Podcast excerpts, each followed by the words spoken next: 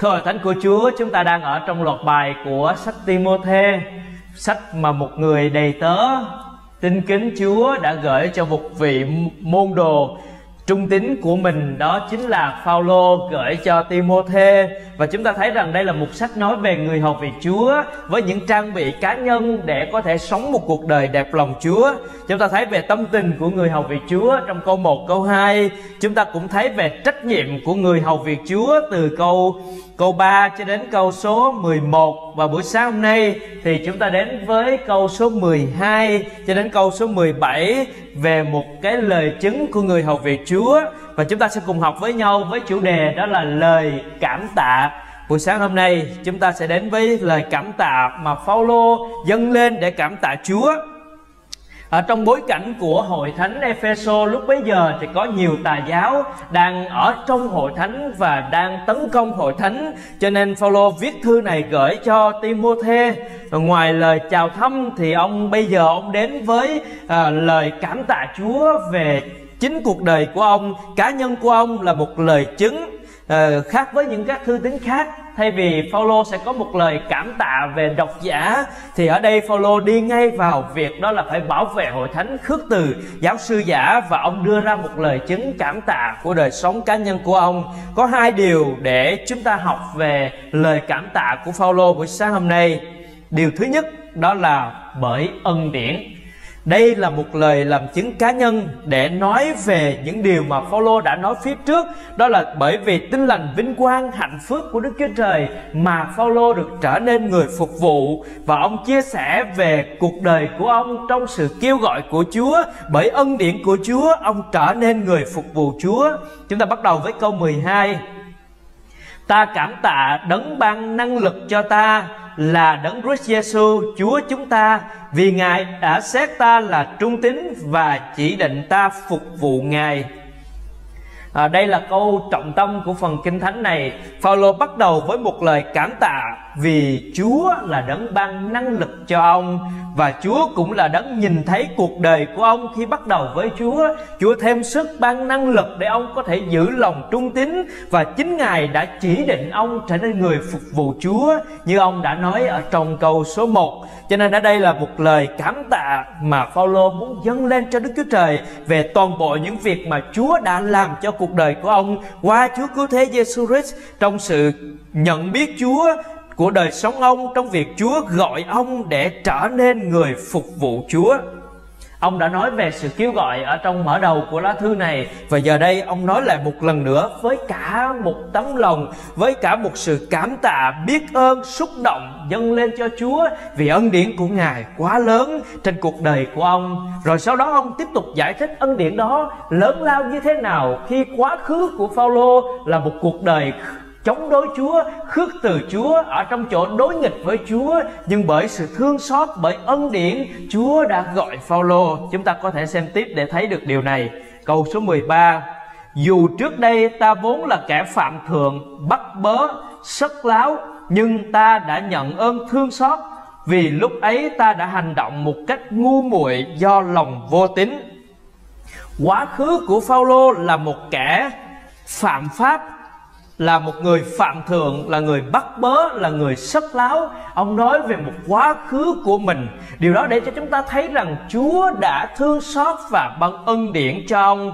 Ông là một người cuồng nhiệt với Do Thái giáo, ông không tin vào Chúa Giêsu, ông đã trở nên giống như một người khủng bố đạo của Chúa. Ông xin các văn bản để có thể đi bắt những người Cơ Đốc nhân, những người tin vào Chúa Giêsu để bỏ tù. Ông đã làm điều đó với hội thánh đầu tiên, ông bắt rất nhiều người đã bỏ tù, cho nên khi nghe đến tên Phaolô thì người ta khiếp sợ ông. Và ông nói rằng đó là sự phạm thượng mà ông đã từng làm, đó là sự bắt bớ mà ông đã từng làm cho những con cái Chúa khác, đó cũng là sự sất láo mà ông đã làm. Ngay cả việc Êtiên chịu chết thì Phaolô cũng là người dự phần, đồng tình và ủng hộ việc đó. Cho nên ông nói đó là sự ngu muội, đó là sự vô tín của cuộc đời trong quá khứ của ông.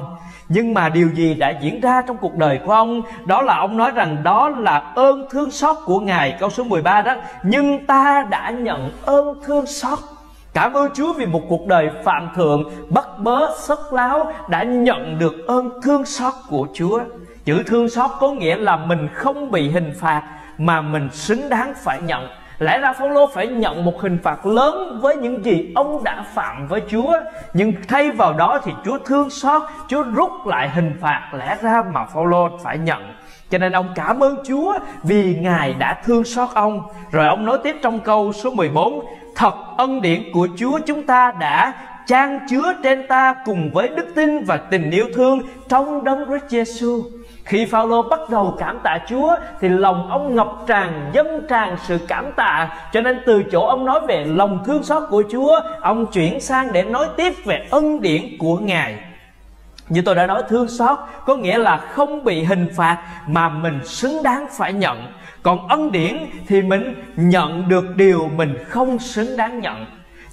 Thương xót và ân điển của Chúa đã ban trên cuộc đời của Phaolô. Ngài rút lại hình phạt mà lẽ ra ông phải nhận, và thay vào đó Ngài ban cho ông điều mà ông không xứng đáng nhận. Phaolô đã được Chúa thương xót và được Chúa ban ân điển, thưa hội thánh của Ngài.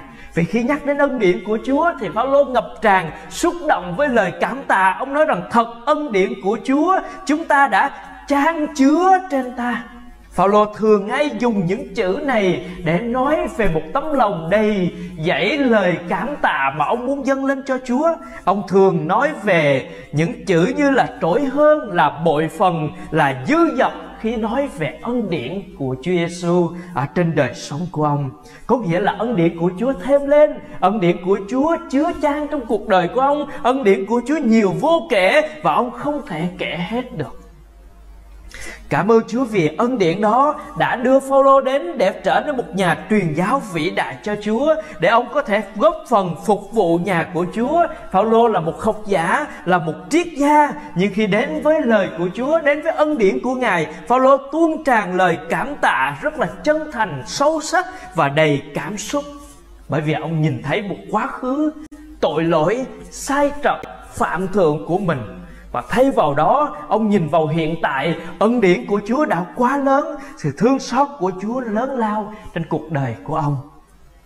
Chúng ta có biết rằng quá khứ là một nỗi đau, là một sự ám ảnh đối với những người không có Chúa Giêsu.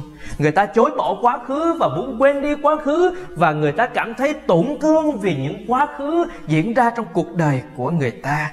Nhưng đối với những người tin Chúa Giêsu thì quá khứ sẽ trở nên một lời cảm tạ vô cùng, vì biết rằng tội lỗi càng nhiều thì ân điển càng lớn. Một quá khứ đầy xấu xa để chứng minh một ân điển càng tuôn tràn của Đức Chúa Trời trên cuộc đời của chúng ta. Những người có Chúa Giêsu thì luôn cảm tạ Chúa vì quá khứ của mình. Dù cuộc đời của mình trải qua như thế nào, đen tối tội lỗi như thế nào, thì ân điển của Chúa quá lớn trên cuộc đời của chúng ta.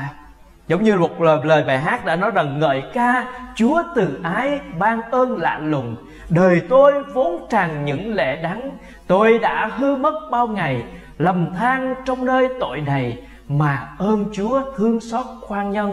Chúng ta cảm ơn Chúa vì một cuộc đời lầm lạc sai trật của Phaolô đã được biết đến Chúa bởi sự thương xót và ân điển của Ngài. Và chúng ta cũng có thể hoàn toàn nói như vậy: nhờ ân điển của Đức Chúa Trời mà tôi được như ngày nay. Và chính tôi cũng muốn nói lời này, bởi lẽ không biết rằng chúng ta có biết về tuổi thiếu niên của tôi hay không. Một số con cái Chúa thì biết. Tôi lớn lên trong một gia đình có biết Chúa, tôi được đi nhà thờ từ nhỏ. Nhưng ở lứa tuổi thiếu niên thì tôi đã rất là hư hỏng. Tôi xa lìa Chúa, tôi tụ tập bạn bè, trộm cắp, bỏ học, đánh nhau, làm rất nhiều điều xấu xa.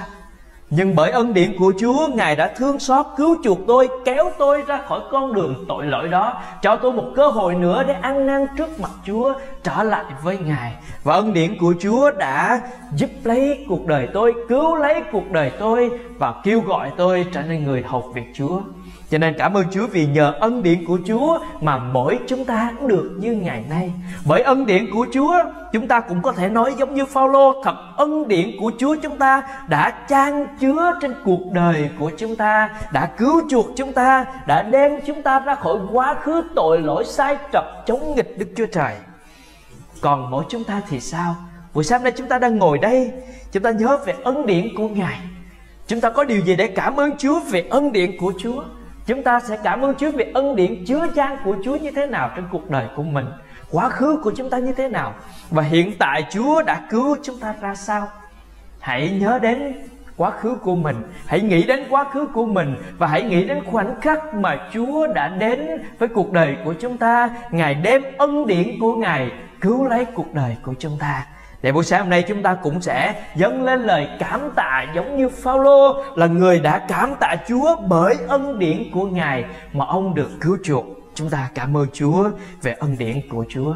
Điều thứ hai trong lời cảm tạ mà Phaolô nói đến, và đó cũng chính là nói đến Chúa Giêsu. Chúng ta sẽ nói đến điều thứ hai ở đây, đó là bởi Đấng Christ Giêsu, câu số 15. Đây là lời chắc chắn và hoàn toàn đáng tiếp nhận. Đấng Christ Giêsu đã đến trong thế gian để cứu vớt tội nhân. Trong những tội nhân đó, ta là người đứng đầu. Phaolô nói về Đấng Christ Giêsu đã đến trong thế gian để cứu vớt tội nhân. Và đó chính là lời chắc chắn và đáng đem lòng tin trọn vẹn để nhận lấy. Ở trong phần phía trước, mà khi Phaolô nói về những người theo tà giáo, những người giáo sư giả dạy dỗ những điều mà họ không biết chắc, họ không quả quyết về những điều họ đã học hay họ đã nói, thì Phaolô nói rằng có một điều mà cơ đốc nhân thật của chúng ta cần phải quả quyết, cần phải tin chắc, đó là Đức Chúa Giêsu Christ đã đến trong thế gian để cứu vớt tội nhân. Đây là trọng tâm của phúc âm, tóm tắt của tin lành của Chúa, đó là Đức Chúa Giêsu Christ đã đến trong thế gian. Ở đây nói về Đức Chúa Giêsu Christ hay là Đấng Christ Giêsu, Ngài là đấng được sức dầu, là đấng được sai đến. Ngài đã đến thế gian. Ngài không phải ở trong thế gian, Ngài không ra từ thế gian, nhưng Ngài ở một nơi khác đến với thế gian này, và nơi khác đó chính là thiên đàng. Ngài từ trời đến với thế gian, Ngài đã đến thế gian này, và Ngài làm công tác, mục đích của Ngài đó là cứu vớt tội nhân. Đây là phúc âm thưa hội thánh của Chúa. Và chúng ta, mỗi một con cái Chúa, cần phải biết rằng đây là lời chắc chắn và hoàn toàn đáng tiếp nhận. Đây là lời chắc chắn, hoàn toàn đáng tiếp nhận. Đấng Christ Giêsu đã đến trong thế gian để cứu vớt tội nhân. Chúng ta được cứu đó là bởi Đấng Christ Giêsu. Phaolô nói rằng trong những kẻ có tội đó, ta là người đứng đầu. Phaolô ý thức được cái con người cũ của mình, sự xấu xa của mình, tội lỗi của mình, và ông nói với chúng ta rằng ông đứng đầu. Ông là một tội nhân hàng đầu trong những người có tội. Nhưng mà bởi Đấng Christ Giêsu đã đến thế gian, đã cứu vớt tội nhân, ông nhận biết mình là một tội nhân cần đến Chúa, cho nên ông đã đến với Chúa Giêsu và được sự tha thứ, được sự cứu chuộc của Ngài. Chúng ta cũng cần hiểu rõ điều đó, cần ý thức được rằng mình là một tội nhân trước khi mình đến với Đấng Christ Giêsu, và nhờ Ngài đã đến thế gian, đã cứu vớt tội nhân, trong đó có chính chúng ta. Tiếp tục câu 16, ông nói tiếp: sở dĩ ta nhận được ơn thương xót là để Đấng Christ Giêsu tỏ bày sự nhẫn nhục trọn vẹn của Ngài đối với ta là tội nhân hàng đầu, dùng ta làm gương cho những ai sẽ tin Ngài để được sự sống đời đời. Phúc âm của Chúa là ở tại nơi đây.